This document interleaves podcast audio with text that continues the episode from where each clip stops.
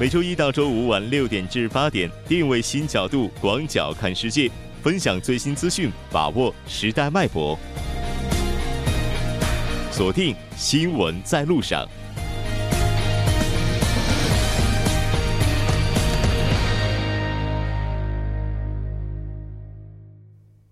好的，欢迎回来，了解最新热点焦点，锁定调频一零点三新闻在路上。稍后第二部节目当中将为您带来今天的半岛之外、首尔新生活以及听首尔。那接下来是广告时间，广告过后马上回来。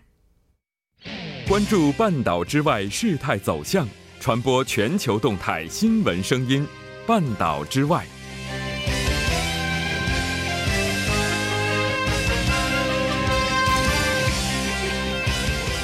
半岛之外，带您了解全球资讯。接下来马上连线本台特邀记者齐明明，齐记者你好，主播你好，很高兴和你一起来了解今天半岛之外的主要资讯。那第一条消息，我们来关注一下中美之间贸易磋商的最新进展。好的，第一条消息呢是中方确定已经收到了美方的邀请，双方正就具体细节进行沟通。是的，没错，我们也看到各方呢都表示，中美之间的贸易磋商，包括沟通呢，是一直在进行的。究竟何时能够直接面对面的坐下来进行下一轮的谈判，现在还没有一个非常明确的结果。那我们先来关注一下中方的回应。好的，那商务部新闻演呃新闻发言人高峰表示，中方确实已经收到美方邀请，对此持欢迎的态度。双方呢正在就一些具体的细节进行沟通。高峰还表示，中美经贸磋商团队近来一直保持着各种形式的沟通，双方就各自关注的问题进行了交流。中方认为，贸易冲突升级是不符合任何一方的利益的。嗯，是的。那美方也表示可能会对全部中国这个出口到美国的产品加征关税。我们也来看一下中方的回应。是的，对这个问题呢，高峰对此回应说，美国单方面加征关税的措施，最终损害的将是中美两国和全世界人民的利益。美方不顾广大业界消费者的呼声，不断的释放可能导致中美贸易摩擦升级的信息，这种讹诈施压的做法，对中方是不起作用的，无助于问题的解决。希望美方顺应民意，采取务实的举措，通过平等诚信的对话与磋商，使中美经贸关系重回正常的轨道。是的，没错。那这次美国的举措也是缓解了金融市场对中美贸易争端升级的担忧，提振了全球投资机构对中国经济平稳增长的信心。那当然，接下来如何去后续的推动，依然是需要双方努力的。那接下来我们再来关注一下台风山竹。好的，第二条消息呢是台风山竹预计十五号进入中国南海地区，将带来大风天气。嗯，是的，没错。受到山竹的影响呢，十四号的时候已经有部分地区出现了台风天气。来具体了解一下。是的，那今年的第二十二号台风山竹，今晨强度呢仍为超强台风级，中心附近最大的风力十七级以上，中心最低的气压呢是九百一十百帕。预计山竹将于十五号凌晨登陆，或者是擦过菲律宾吕宋岛北部的沿海。十五号中午前后呢，移入南海东部海面。十六号夜间到十七号凌晨，将在广东的西部到海南东部一带沿海登陆。预计登陆时时呢，强度是强台风级或者是超强台风级，也就是十六到呃十四到十六级。嗯，是的，没错。那这条了解到这儿，接下来我们依然来关注一下美国飓风佛罗伦斯的最新情况。好的，这条消息呢是飓风佛罗伦斯直逼美国，目前已经减弱为一级风暴。嗯，是的，没错。和预期相比呢，佛罗伦斯它风势减弱，也是降低了这个部分地区受灾的情况。我们先来看一下目前佛罗伦斯对美国的影响怎样。好的，此前报道称，佛罗伦斯登陆美国之后，预计约有两千五百万人将受到正面的冲击。那当地时间九月十二号，美国国家海洋和大气管理局提供的卫星图像显示，飓风佛罗伦斯当日穿过大西洋，向美国东海岸挺进，预计将于本周四晚间时候，在弗吉尼亚州、北卡罗来莱纳州和南卡罗来纳州的海岸线附近登陆。那截止到十三号上午呢，美国气象预报员的最新消息称，飓风已经减弱为一级风暴。那飓风的外部边缘以强风和暴雨袭击了卡罗莱纳。是的，我们看到有报道称呢，北卡海岸地区大约有一万六千户因为强风而出现了断电。是的，报道称，北卡海岸地区呢，现在已经有一万六千户因为强风而出现断电。目前呢，已经有一百七十万人被要求强制撤离。海岸地区呢，风力已经开始增强。北卡罗来莱纳州的外滩群岛和部分海岸地区城镇已传出了轻微的淹水现象。那截止到十三号，已经有一千两百个航班取消。更多的航班也是有延误的情况，南卡和北卡的多个机场已经关闭，最早于十五号恢复运营。是的，我们看到美国联邦紧急措施署的官员是表示，虽然说目前台风的这个飓风的级别已经降低，但是它带来的风暴潮预警和之前并没有变化，所以依然是需要提高警惕的。那这条了解到这儿，我们再来看一下下一条消息。好的，下一条消息呢，仍然是来自美国。美国马萨诸塞州多地发生燃气爆炸，致至少四人受伤。嗯，那我们来看一下最新的报道情况。好的，当地时间九月十三号晚，美国马萨诸塞州波士顿附近的几个社区连续发生了疑似天然气管道泄漏的事件。那根据外媒报道称，当地已经有至少三十九处出现了起火和爆炸的情况。报道也称，马萨诸塞州多地已经有。呃，发生了这个爆炸或者起火事件之后呢，呃，劳伦斯市市长称，全市有二十到二十五处起火。他也提醒民众，如果闻到天然气的味道，或者是看到火灾，要立刻撤离。那这起火灾的原因又是什么呢？现在根据马萨诸塞州紧急事务局的这个消息称呢。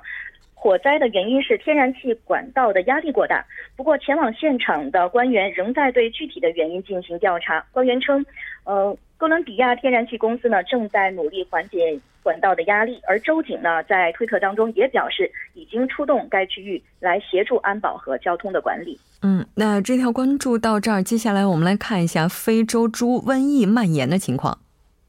是的，根据比利时联邦食品安全局当日发布的公告，经过比比利时的权威研究机构检测，非洲猪瘟蔓延，而比在比利时已经发现疫情。嗯，那这个非洲猪瘟它到底是怎样的一次疫情呢？非洲猪瘟呢，其实是一种急性热性、高度接触性的传染病。猪感染病毒之后呢，发病率和病死率呢可达到百分之百，而且目前呢尚无预防的疫苗。不过，非洲猪瘟对人是不治病的，并非人畜共患病。非洲猪瘟呢近年来是多见于非洲和中东地呃中东欧地地区。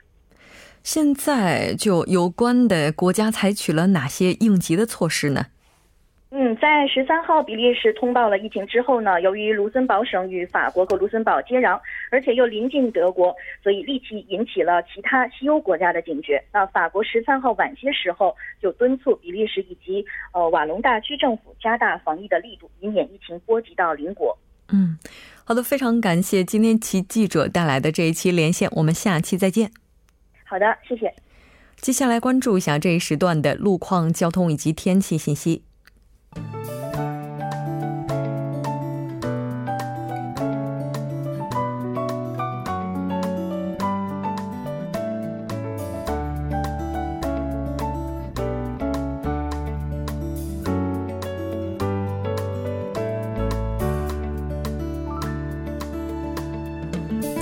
现在是晚间的六点四十一分，这里依然是由楚源为大家带来的道路和天气信息。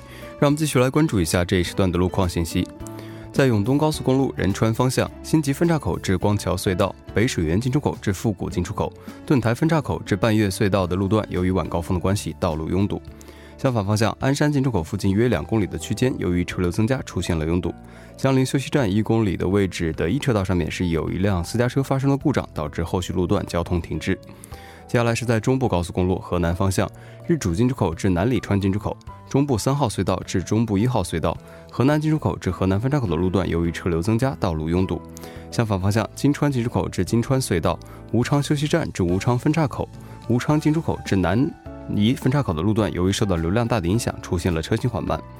下次路况来自于南部循环路九老电话局至始新进出口的路段，由于之前的施工作业目前已经结束，道路恢复正常，您可以放心通行。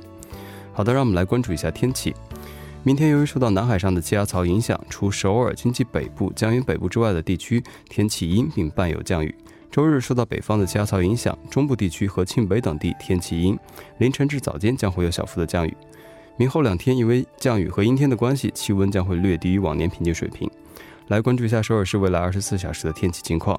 今天晚间至明天凌晨阴，最低气温二十一度；明天白天阴，最高气温二十八度。好的，以上就是这一时段的道路和天气信息，我们稍后再见。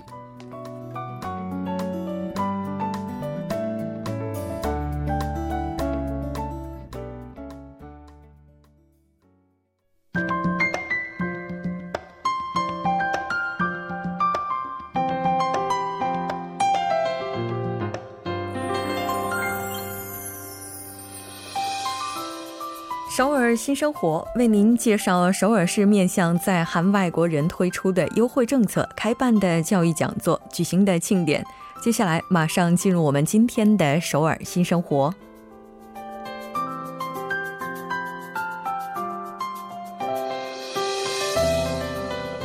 社会福祉财团法人 Inclubo 为了培养多文化青少年学习韩国历史和文化的兴趣。特别面向首尔京畿道仁川地区十四到十八岁的多文化青少年朋友，计划了 Google Project 历史探访项目。那这次活动会按照报名的顺序招募六十人。如果您被选中，参与费用是全免的。参与者首先要参加十月二十七号举办的历史知识问答大赛。历史知识问答大赛的第一名和第二名将会分别获得财团提供的一百万韩元、五十万韩元奖学金。另外，根据现场答题情况，财团最终会选出十五名青少年朋友，组建探访团，参加十一月二十四号到二十五号为期两天一夜的文化探访活动。您可以登录官网进行申请，那官网的网址是三 w 点 i n c。l o v e r 点 o r 点 k r，申请截止日期呢是到十月五号。更加详细的信息，你也可以拨打电话零二五零八幺九二二零二五零八幺九二二进行咨询。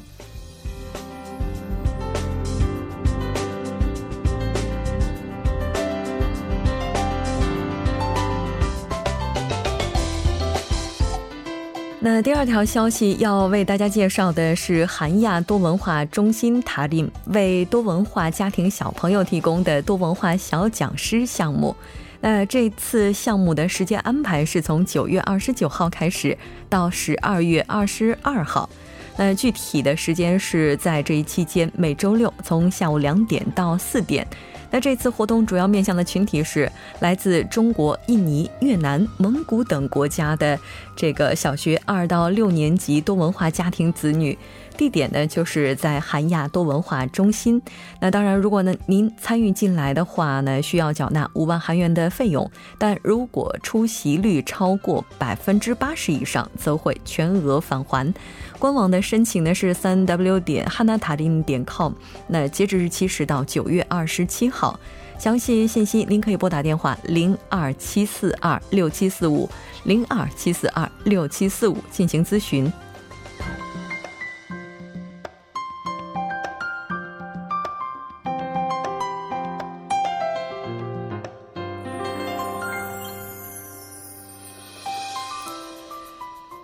下今天的最后一条消息。那这条消息是仁川市组织的温痛多文化家庭庆典活动。那这次活动的时间是在十月十三号星期六，从上午的十点到下午四点半。地点呢就是在仁川南洞区的体育馆。这次活动主要面向的是多文化家庭成员，一共会招募一百五十人。在活动的当天呢，您可以参与体育比赛。那除此之外，还有文艺公演。详细的申请方式呢，您可以将邮件发送到 i c t m f c at hamail 点 net。那再来说一遍，邮箱的这个地址是 i c t m f c at hamail 点 net。当然，您也可以前往多文化家庭支援中心进行现场的申请。好的以上就是今天首尔新生活的全部内容稍事休息马上为您带来今天的听首尔。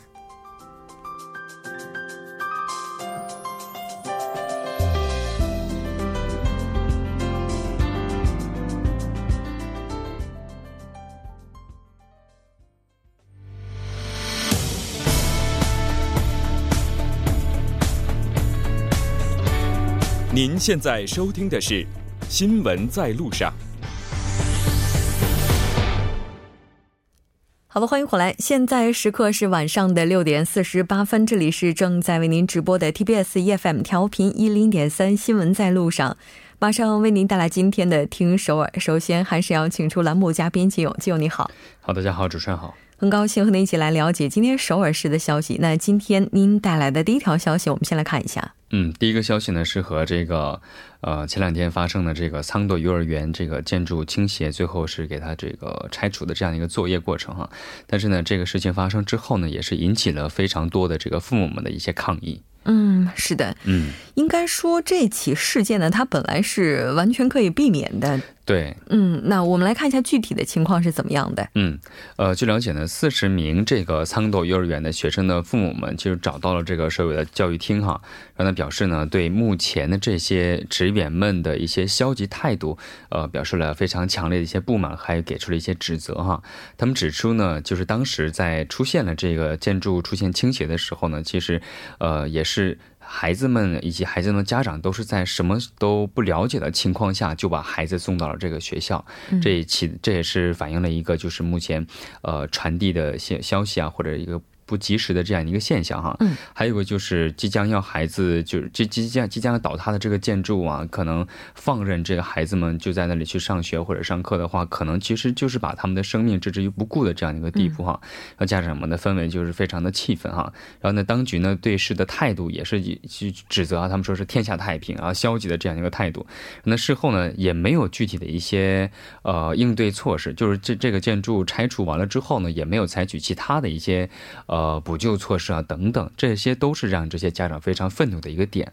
然后呢，他们也提出一个建议啊，说应该对这次，呃，事件之后呢，成立一个幼儿园的这个运营对策部。嗯。然后呢，教育厅和这个铜雀区，就是发生这个事故的这个区啊，铜雀区区厅呢，应该共同的联合起来，成立一个真相调查的一个委员会，呃，然后给市民们一个交代。对，没错。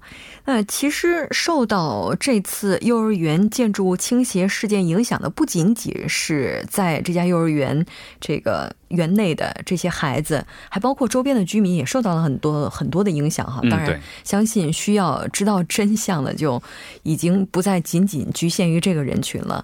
那我们再来看一下下一条消息。好，第二个消息呢是首尔市政府表示，哈，十四号表示呢，首尔市将在十七号到二十一号呢，邀请包括比如说中国日报在内的二十二名著名的海外媒体记者和网红来到韩国，开展一个叫做“魅力首尔”旅游宣传的一个项目。嗯。